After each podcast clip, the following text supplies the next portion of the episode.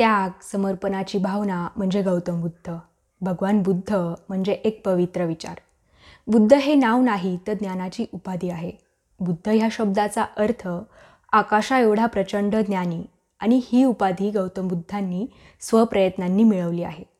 सबुद्ध म्हणजे ज्ञान प्राप्त केलेला स्वतःवर विजय मिळवलेला आणि स्वतःचा उत्कर्ष करू शकणारा महाज्ञानी बुद्ध. आणि समासबुद्ध म्हणजे ज्ञान प्राप्त असलेला स्वतःसोबतच संपूर्ण जगाचा उत्कर्ष उद्धार करू शकणारा महाज्ञानी बुद्ध. अशा या महाज्ञानी बुद्धांची जयंती आपण बुद्ध पौर्णिमा म्हणून साजरी करतो. या निमित्ताने या महाज्ञानी तथागतांनी सांगितलेल्या ज्ञानातील दोन मुद्दे आपण पाहणार आहोत.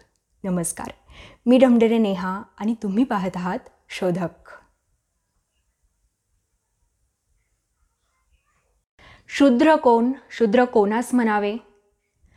तथागत म्हणतात जन्माने कोणी ब्राह्मण किंवा शूद्र होत नाही तर तो कर्माने होतो.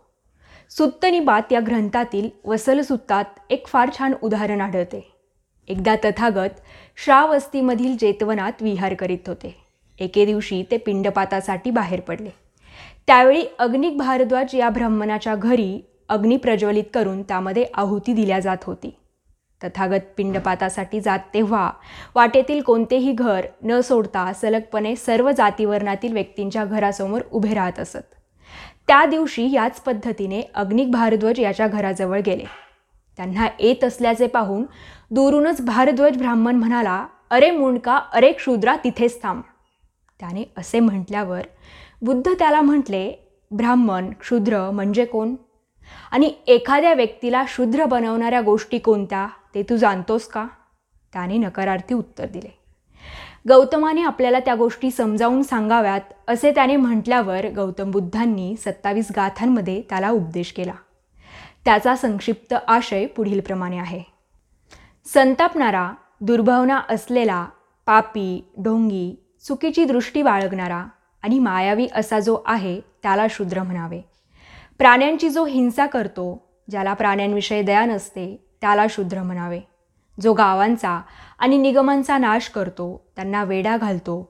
जो गावात असो वा अरण्यात जो दुसऱ्यांचे धन बळकवतो जो चोरी करतो कर्ज घेतो आणि त्याची परतफेड करण्याची मागणी केल्यास पळून जातो. मी तुझ्याकडून कर्ज घेतलेले नाही असे म्हणतो. वाटसरूला प्रवाशांना लुबाडून ठार मारतो आणि त्यांच्याजवळ जे काही असेल ते घेतो. साक्ष देण्याची वेळ आली असता स्वतःसाठी दुसऱ्यांसाठी व धन मिळवण्यासाठी खोटे बोलतो.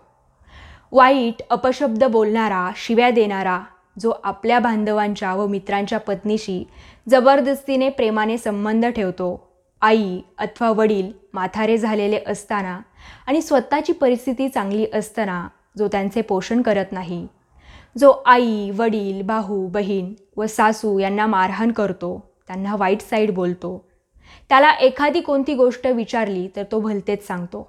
मनात छुपा हेतू ठेवून बोलतो. जो गुप्तपणे काहीतरी दुष्कर्म करतो परंतु कोणी ते जाणून घेऊ नये अशी इच्छा बाळगतो.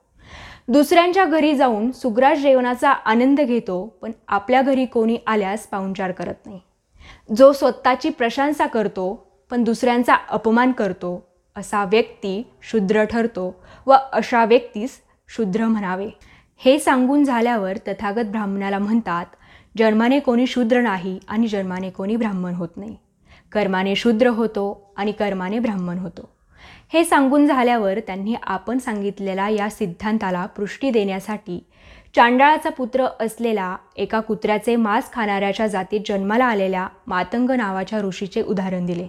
ते म्हणतात मातंगाने अत्यंत दुर्मिळ अशी श्रेष्ठ कीर्ती प्राप्त केली. त्याच्या सेवेसाठी कित्येक क्षत्रिय आणि ब्राह्मण आले. त्याने विकार जिंकला असल्यामुळे ब्रह्मलोकाची प्राप्ती करण्याच्या बाबतीत त्याला जात अडथळा ठरली नाही. त्याच्या विरुद्ध स्वरूपाचे उदाहरण देताना ते म्हणाले की ब्राह्मण कुळात जन्माला येऊन पापकर्मामध्ये पुन्हा पुन्हा मग्न होणारे लोकही आढळतात. त्यांना निंदा प्राप्त झाल्याचे दिसते. दुर्गती आणि निंदा प्राप्त होण्याच्या बाबतीत जात अडथळा ठरत नाही. हे सांगून झाल्यावर त्यांनी पुन्हा एकदा जन्माने कोणी शूद्र वगैरे होत नसते हा सिद्धांत त्याला सांगितला. यानंतर आपल्याला उपासक म्हणून स्वीकारावे अशी विनंती त्या ब्राह्मणाने त्यांना केली. तथागत म्हणतात आपले वाईट आचार विचार आपली वागण्या बोलण्याची वाईट पद्धत आपल्याला शूद्र ठरवते. आपल्या कर्माने आपण शूद्र ठरतो जन्माने नाही. यानंतर ब्राह्मण कोण? ब्राह्मण कोणास म्हणावे?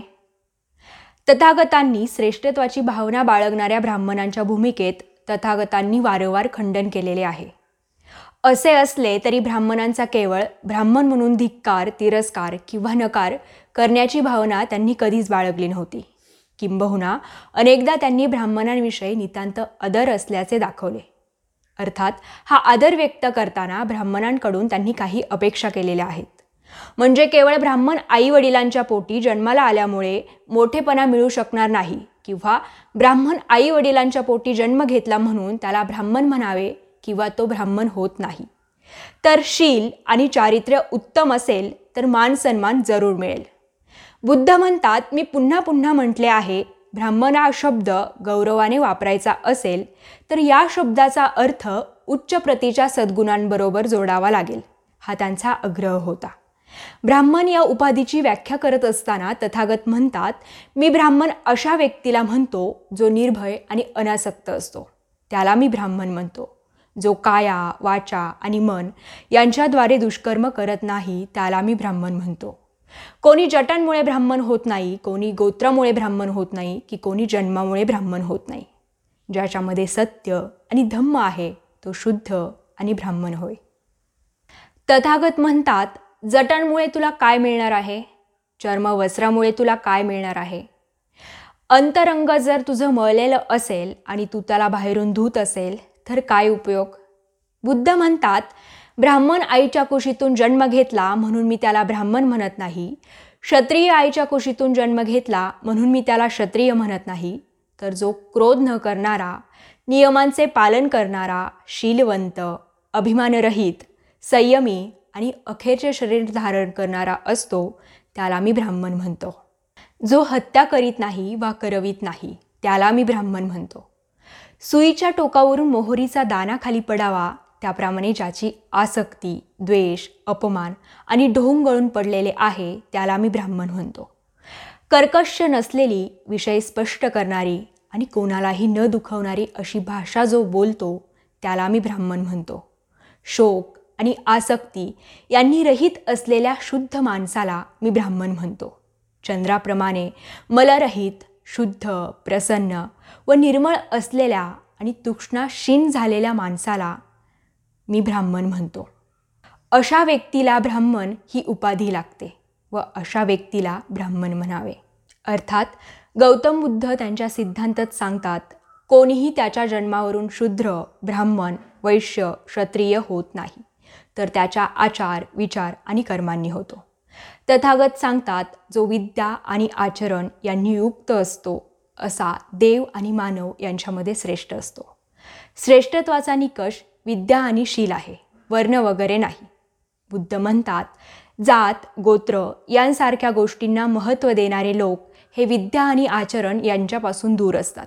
अशा प्रकारच्या संकोचित गोष्टी दूर केल्यानंतरच विद्या आणि आचरण यांची प्राप्ती होते.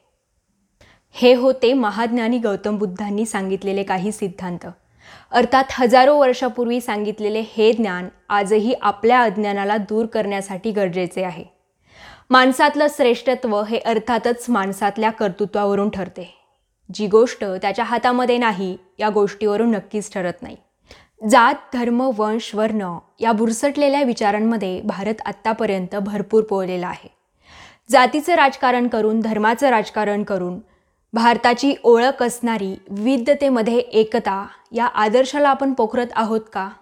अर्थात प्रत्येकाने आपापल्या स्तरावर विचार करण्याची गरज आहे. आजच्या बुद्ध पौर्णिमेनिमित्त बुद्धांनी सांगितलेले सिद्धांत आपण आचरणात आणले तर खऱ्या अर्थाने आजची बुद्ध पौर्णिमा साजरी होईल. आजच्या व्हिडिओमध्ये इथेच थांबूयात. असेच बुद्धांनी सांगितलेले सिद्धांत धम्म अधम्म सधम्म या सर्व गोष्टी जाणून घेऊ इच्छित असाल तर साधारण पाच कमेंट कमेंट बॉक्समध्ये आल्या तर या संबंधीचा नेक्स्ट व्हिडिओ शोधक टीमकडून बनवला जाईल. आणि सबस्क्राईब केलं नसेल तर नक्की करा कारण नेक्स्ट व्हिडिओची नोटिफिकेशन तुमच्यापर्यंत पोहोचेल. आणि व्हिडिओ जास्तीत जास्त शेअर करा. कारण अज्ञानावर मात करण्यासाठी ज्ञानाचा प्रसार सर्वांपर्यंत होण्याची गरज आहे.